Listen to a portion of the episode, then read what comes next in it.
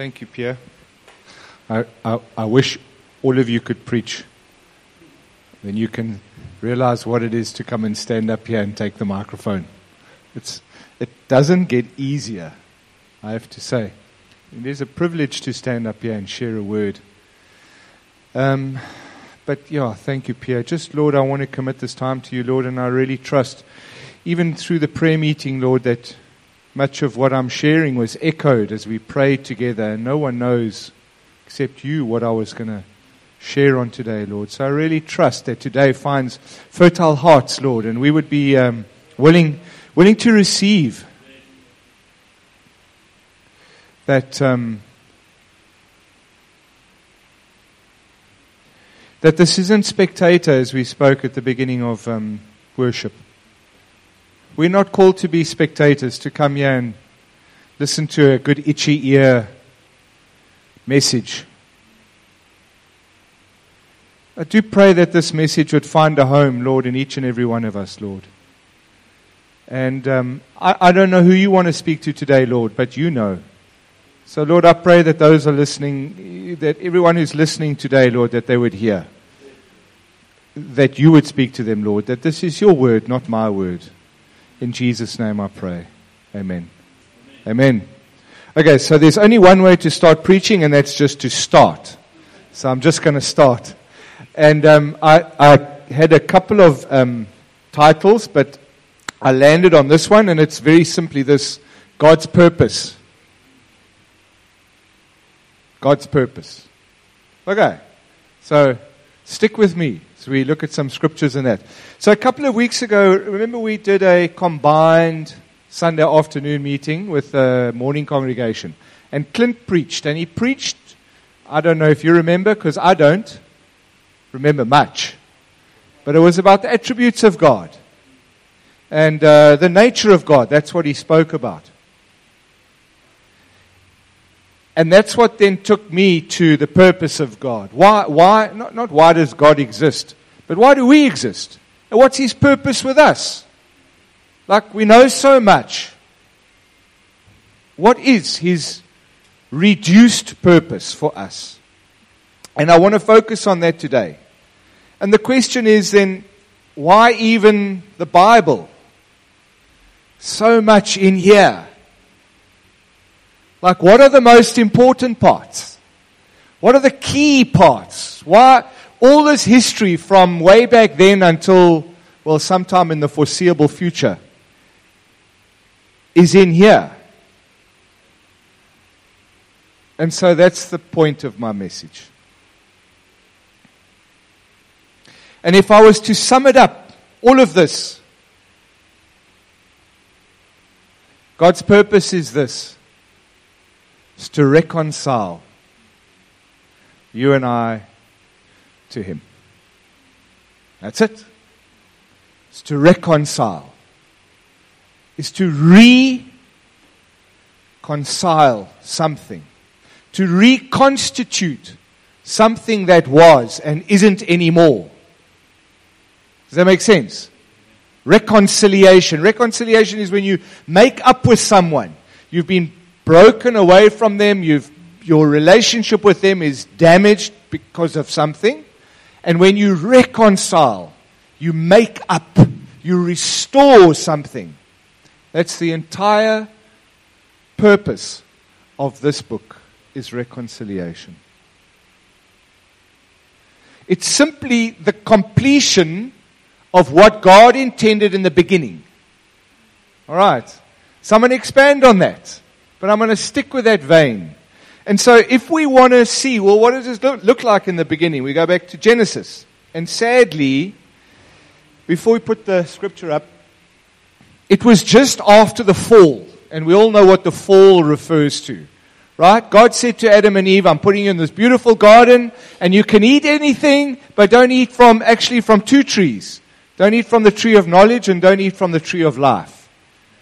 And then we know that the serpent misled Eve and she ate from the tree of knowledge and then she said, gave some to Adam and that was what's known as the fall of man. Right?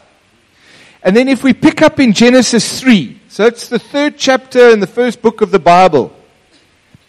And it says this, that in verse 8 it says, Then the man and his wife heard the sound of the Lord God as he was walking in the garden in the cool of the day. And they hid from the Lord God among the trees of the garden. But the Lord God called to them and said, Where are you? Now, if I read that, forgive me a little poetic extrapolation. It seems like this was something God did every day. In the cool of the day, God, in fact, it might well have been Jesus that came walking in the garden to walk with man and woman. Like this was normal. And up until that point, actually, they were naked. so they walked with God naked. There was nothing to hide. There was no sin. There was nothing to be ashamed of. They were just probably in God's presence in the afternoon, in the cool of the day, as He walked with them. And that's what God wanted. He'd made this beautiful garden, and He put Adam and Eve in it, and He put them in charge of all the animals, and then He came to be with them every day. Isn't that beautiful? That's what He wanted. Right? Now I've got to be careful because I tend to drift off my notes, and then when I do, then I go off on a tangent. And I promised today I wasn't going to do that. So I want to stick with my notes. So there was a sense of harmony between God and man. There was a fearlessness. They had nothing to be afraid of. They saw God for who He was, and they Oh, there's God, let's go. Oh, and they would walk together in the garden together and they would be together, both butt naked, with nothing to hide. Right?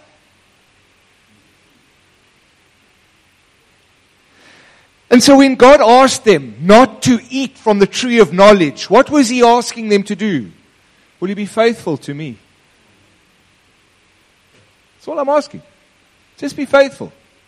And Do what I ask and then and we'll have harmony between us. But then on that day it changed. And so we see Adam and Eve trying to hide from God. They covered their nakedness with leaves. Like, isn't that a bit stupid? How much more today do we try and cover our nakedness? Hey? We learn to become professional Christians. How's it going? My bro, I'm so blessed.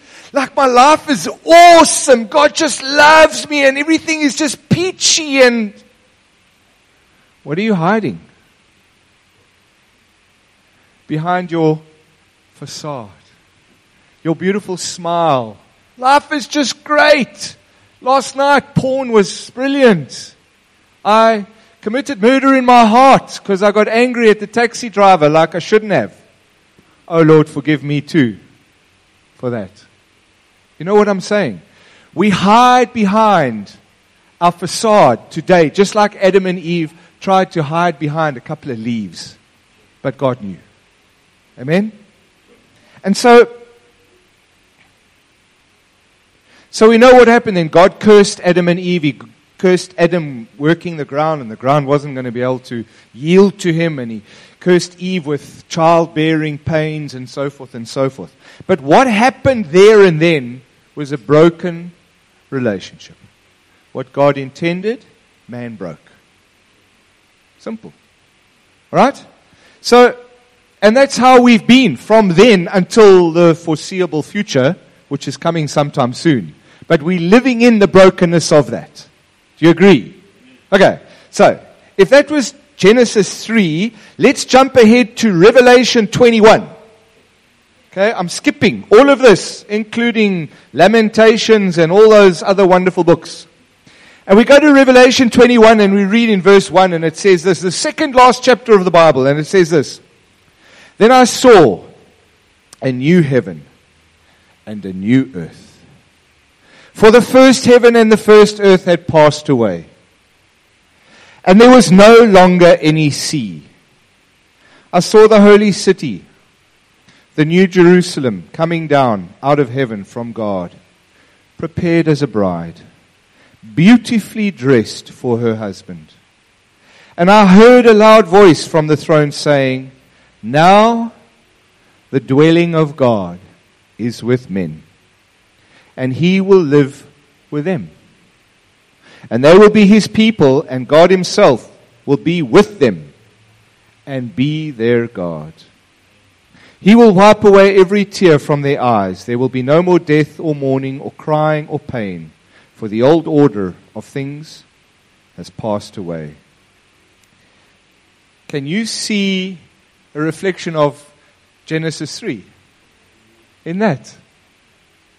What was will be. What God started in the beginning and we messed up, He wants to reinstitute at the end. Okay? Stick with me here. Simple. Man with God and God with man. He wants a restoration, a restoration of an unashamed, unguilty, unabashed, loving, caring, intimate, intimate relationship between us and Him. Right? And it's actually available in this life to anyone and to everyone who's willing to receive Jesus as their Lord and Savior. And so, actually, being a Christian is choosing to choose Him over the tree of knowledge. Isn't it? He asked them to be faithful, and they couldn't. So he asks us to be faithful. Now, does that mean we need to be stupid? No, that's not what I'm saying. But what are we pursuing? We're pursuing knowledge, we're pursuing Him.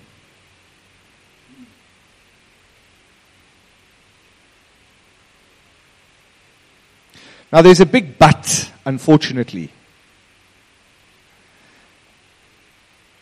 And the but is this there's only one way that we can do this. And you all know that way. The new heaven and the new earth with reconciliation is only through Jesus. It's only through Jesus. There is no other way. Jesus is like a link pin between us and God. You know, when two trains come together, they got those massive, I don't know if you've ever seen them, they're like two big knuckles that fit into each other. And there's a pin that pops in there. If you don't put that pin in place, when the locomotive leaves, the caboose, which is the carriage, stays behind. But if the pin is in place, very difficult to remove the carriage at the back. And Jesus is the same. He's the link between us and God. Okay? So, what is reconciliation then? Well, re- first of all, reconciliation doesn't start on Judgment Day, it starts now. It's not something we wait for when we die. All right? Reconciliation is admitting and acknowledging that our thoughts and our shortcomings need repentance. And then embracing God for who He is. Jesus is the stepping stone, is the bridge, He's the link that takes us to God. And let's read some scriptures just to support that. 2 Corinthians 5, verse 17. And I want you to read this with me. And we've read this first verse a number of times, but I want to continue with that. It says that, therefore, if anyone is in Christ, he's a new creation, and we know that because the old is gone and the new has come. All this is from God, who reconciled us to himself through Christ and gave us the ministry of reconciliation. That God was rec- reconciling the world to himself in Christ, not counting men's sins against them. And he has committed to us the message of reconciliation. We are therefore Christ's ambassadors, as though God were making his appeal through us.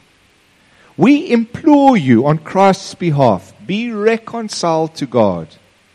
God made him who had no sin to be sin for us, so that in him we might become the righteousness of God. Now there's two aspects to that. He's reconciled us to Him through Christ, and then He calls us to be reconcilers of others to God. Okay, now I don't want to go down that road, because that's a whole different road. But you see that God gave everything to Christ so that He would reconcile us back to who? God. Who is who? The Father, the Son, and the Spirit. Amen? Let's go to Colossians 1. Verse 21 says, Once you were alienated from God, once we were alienated from God, and were enemies in our minds because of our evil behavior, but now He has reconciled us by Christ's physical body through death to present us holy in His sight, without blemish and free from accusation. God's done it all. But then he goes on in verse 23 and he says this. Here's the but. If you continue in your faith. Established and firm, not moved from the hell, hope held out in this gospel. This is the gospel that you heard and that has been proclaimed to every creature under heaven, and of which I, Paul, have become a servant. Isn't that just the most incredible gift? Now, I think I'm preaching to a room of believers here who understand that Jesus is the gateway, right? What's his purpose? Reconciling us back to God. Now. Not next week, not next month, not next year, not when you're a better person, not when you've managed to give up all the things that you know you should be giving up. Not when you think you've become more holy because you read more scripture or you listen to more worship or you're on your knees longer than you ever were before. None of those things count in your relationship. They should support your relationship. They should support your reconciliation, but they should never be central to the reconciliation process that Christ is trying to achieve in your life. Does that make sense? Jesus said in John 14, 6, I'm the way, the truth, and the life. Thought I'd wear that scripture today. Listen, that's a very bold statement to make. Either Jesus is a liar, or he was who he said he was. And I don't believe God lies.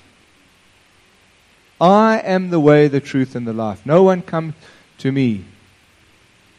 No one comes to the Father except through me.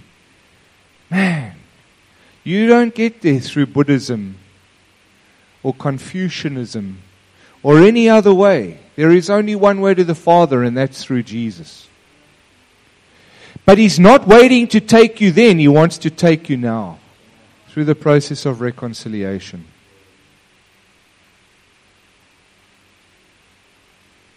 Isn't it ironic, though, that sometimes our quiet times are anything but quiet?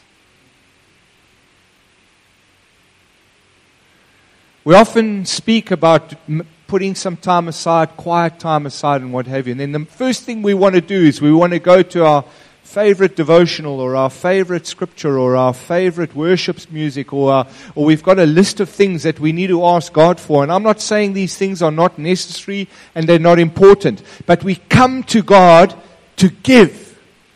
Lord, I need, and my sister and my cousin and, and me and, and I'm not saying those things are not important. But then what happened to your quiet time? Because quiet time needs to sometimes be exactly that quiet. You all know this verse. Psalm 46, verse 10 says, Be still and know that I am God. And it's such a rich verse. But another way of saying that would be stop and acknowledge that I am God. You know the best way to do that? is to start thanking Him for what He's done. When you start there, you'll be quiet. Because that should bring a sense of awe into your space. Oh Lord, what you've done. And then you can read your scriptures and you can go through your devotionals and you can listen to your worship and you can get on your knees. But give God quiet time. He's not in the storm, in the earthquake, in the, he's actually in the quiet, still voice.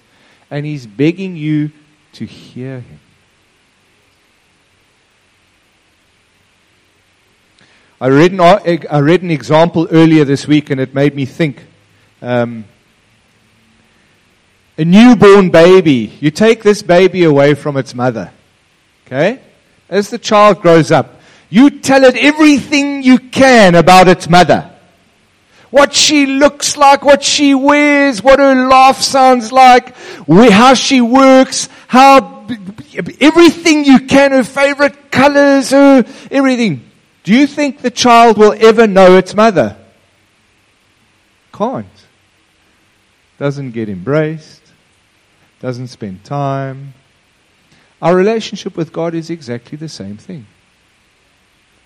We can learn so much about do we spend time intimately knowing Him, telling Him what we know about Him. When Jesus came along, He sure taught a lot, didn't He? the Beatitudes, how many of those um, portions of Scripture kind of give you the shivers? Oh, I need to come back to that because I don't live like that, but I'll come back. Pick that up one day. But he would often start by saying, well, the kingdom of God is like this, or it's like that, right? But ask yourself, how often did he emphasize, you need to study and remember the scriptures? Did he? He didn't. In fact, quite the opposite, unfortunately. He rebuked the very custodians and teachers of the law. The Jews and the Pharisees and the Sadducees. They seemingly worked so hard to know scripture, but they didn't understand it. In John 5:39, he speaks, this is red letter. He says, "You diligently study the scriptures because you think by them you possess eternal life." These are the scriptures that testify about me, yet you refuse to come to me to have life. We go to Jesus for life. He brings us to the Father. How many times did he say, If you know me, you'll know the Father? I don't do anything except what the Father tells me to do. The Father and I are one. So there's this dual reconciliation that takes place. When we reconcile with Jesus, He takes us to the Father. Why? Because God sent Him so that we could reconcile through Him back to the Father, back to God. Now I want to be clear. Must you read this? Please do. Don't not read this. Don't not study it. Don't neglect it. Please don't neglect worship. Don't neglect prayer. But there must be platforms that points you to Jesus. This whole book points to him. The whole Old Testament points to his coming, and the whole New Testament talks about him. You've got the Gospels that focus on the life of Christ, and then you've got everything after John that points back to Jesus. Oh, but we're called this is how we should live. This is how we should do things. This is what our faithfulness should look like. This is what our obedience should look like. Why? Because we want to be close to Him so that we're reconciled with God. Let me offer you this angle. Okay, I don't want to get too technical about this, but listen to me. If you meet someone for the first time when you're single and your heart starts to flutter, there's a chemical thing going on here. Ooh. Ooh. Quite nice. Ooh. Okay? There's like a flutter that goes on. It's like a person who loves reading books. You, a, book reader, bookworm, will pick up, will pick up a book and they just look at the cover and the cover grabs them. Oh, look at the title or the picture. I've got to read this book. They have no idea what's inside the book, but they're attracted to it because they know the author or they like the picture or whatever it is, right? So when you meet someone for the first time, it's like, whoa, man, do they tick boxes? Eh? Hair, eyes, etc., etc. What you don't realize though is that you go into this phase immediately of finding out what are they like. Do they match my moral code? It's not a question you ask yourself, but it's something you subliminally do. It's something you unconsciously do. Do they, do they have a sense of humor like I do? Do they, are they, do they value the things that I do? Are, like, are the things that are important to me important to them? Right? And you start to size them up. Okay? And you don't even realize it, but you're ticking boxes. Oh, they like to run, and I like to run. Tick. And they love movies, and I love movies. And, and they like sushi, and I don't like sushi, but I'll eat um, cucumber because I'm happy. You know what I'm saying? And you kind of, but then you get to a point where you stop finding out about them and you actually just enjoy being with them. Does that make sense? You don't, it's not so, you, you've, you've worked out enough about them that they actually, like we're a good fit hey, let's just. And now you're not, you don't, you don't stop seeking information, but you slow down because I just love being with him. I just want to, man, it's a beautiful day. Let's just, yeah, because we like to walk together. Let's go. Now, when you come together like that, you know what? We're all broken. We all got a history of, man, we got hurt and we got hurt in church and we come from broken relationships and we got our issues, right? At school, I wasn't picked for the sports team, and I was bullied by my older brother, and we, we got our issues. We come with baggage. Okay? And then that's the difficult thing when people get married, because they come there with their baggage, and they usually keep the suitcases locked, shut. And then after they get married, then they open them. Oh, by the way, I got this, and I got this, and I, whoa, I don't know about that. Yeah, no, I know, because I kept it hidden. But now we're married. Now we have to deal with this. Okay? So when we go to God, it's the same thing. We come with our baggage, but God doesn't have any baggage. He just loves us the way we are. However much dirty laundry we pull out and brokenness and hurting and whatever, God goes, it's okay. You're not going to offend me. You're not going to hurt me. You're not going to upset me. I love you the way you are. But let me help you with that stuff. And I'll grow you through it. But I come to reconcile with you. And I want you to reconcile with me. That's his heart. So,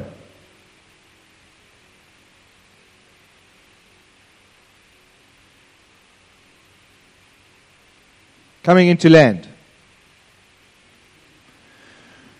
We're going on holiday now, into holiday season and Christmas season, and things slow down. I think Pierre alluded to it earlier.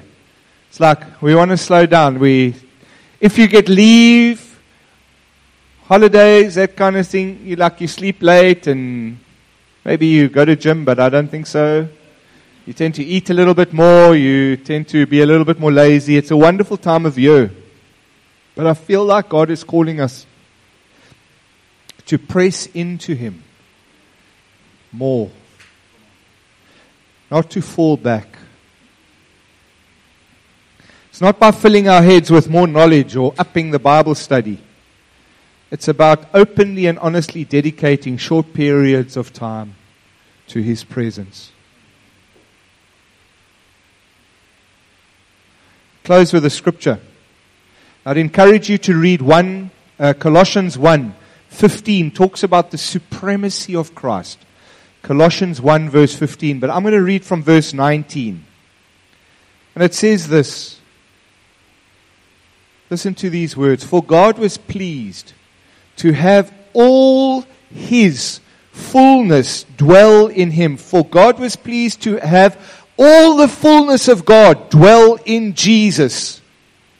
And through Jesus to reconcile himself all things, whether things on earth or things in heaven, by making peace through his blood shed on the cross. God gave everything to Jesus. The full measure of God in the Son so that we can be reconciled back to God. That's his purpose. And I want to finish with a quote from Spurgeon. And it says this listen to this carefully.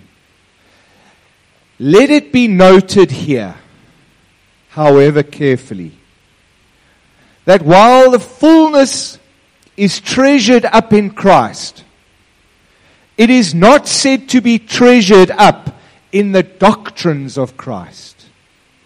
Though they are full and complete, and we need no other teachings when, when the Spirit reveals the Son in us.